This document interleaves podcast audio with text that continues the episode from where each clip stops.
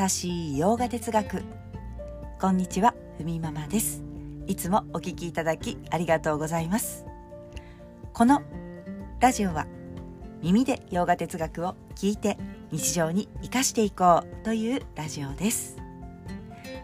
さてバガバットギーター5章まで話が進みました。実はこれまでラジオではバガバットギーター9章まで、えー、少しずつお話ししながら進んでいます。えー、ここに来るまでにちょっと振り返りをしたいということで、まあ、1章から5章まで、えー、今進んでいます。今日はなので6章に入っていきたいと思います。では今日のテーマ。バガバットギーター6章瞑想とメリットというテーマでお話ししたいと思います。まず瞑想についてそして瞑想のメリットということなんですがどんなことが6章には書かれているか大きく3つに分けました。まず1つ目瞑想の準備。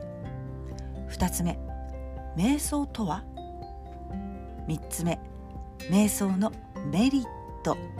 ということです、まあ、他には少し補足として瞑想していてもちょっとなかなか自分ってできないよなとかこの先これやってても大丈夫かなとね、まあ、迷いもあるんじゃないということが補足で語られますが、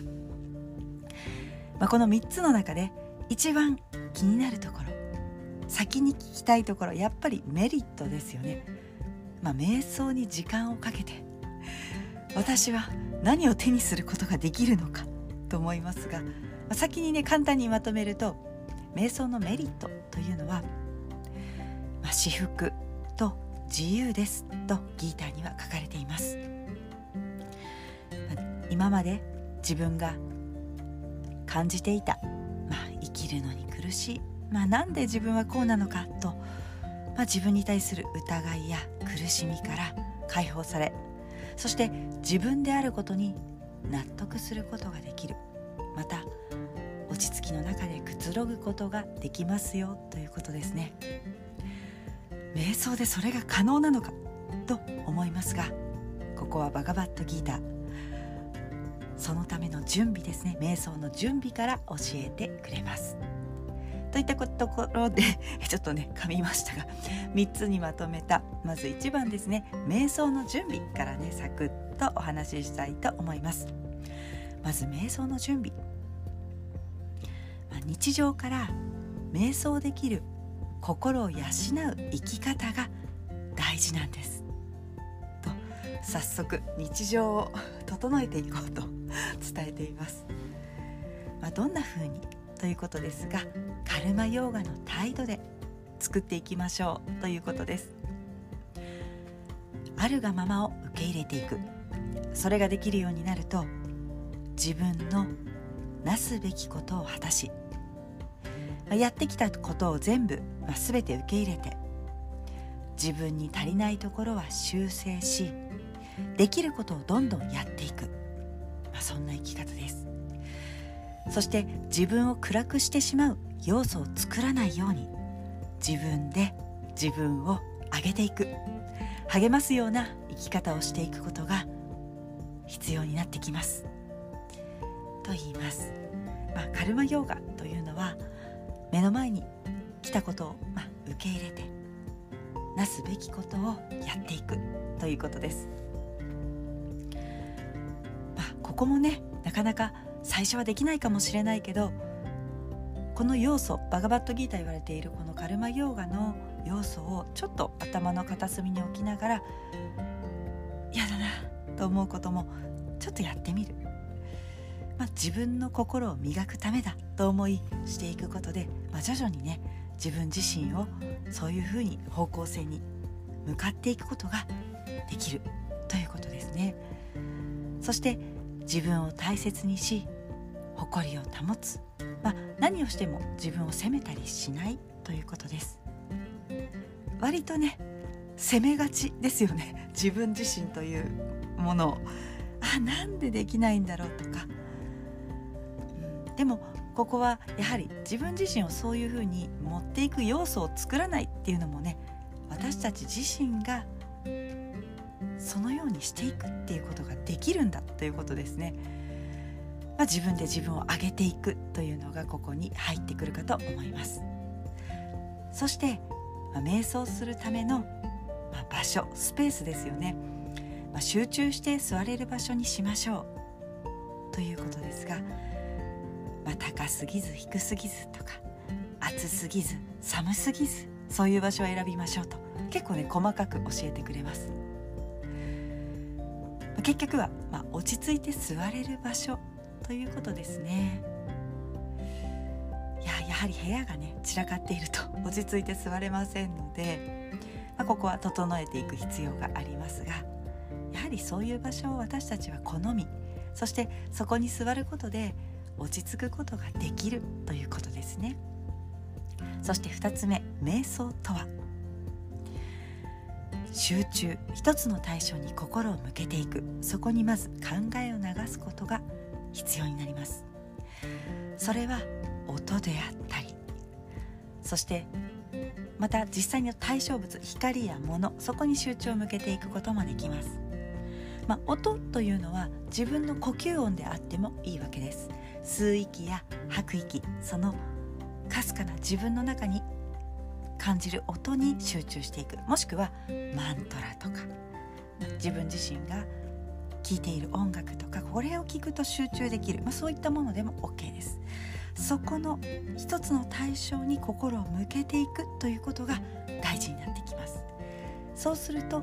瞑想ができ徐々に深い瞑想に入っていく。これがダーラナディアーナサマーディということですね。そしてバガバットギーターの6章の瞑想の章では瞑想の7つの定義が語られます。ちょっとさらっとお話ししていくと1つ目は心が完全にリラックスして静まっている。2つ目本来の自分にくつろげる。3つ目内なる充実感を感じる。4つ目本来の自分を確信する。5つ目自分のうちに探しているものはある。と実感する。6つ目外の苦悩に流されない。7つ目苦しいことから離れ自分の中の喜びと一致していく。これが瞑想の7つの定義。ていきます。そして3つ目一番先に申し上げましたが瞑想のメリットですね。これはもう至福の感覚そして自由本来の自分についての理解が深まります。また苦悩からの解放そして世界の捉え方が変わっていく。これがメリットになります。また好き嫌いの感情の執着が和らぐとも言われています。まあ、世界は思い通りにならない。というふうに、まあ、思いますよね、うん。まあ、思っていたかもしれないけど自分の好き嫌いという感情をまず優しく認めることができるようになり、まあ、どうしても好きなものを近くに置きたいとか嫌いなものは自分からも絶対避けたいというふうに思いその感情に振り回されていたけれどもここへの執着が和らいでいく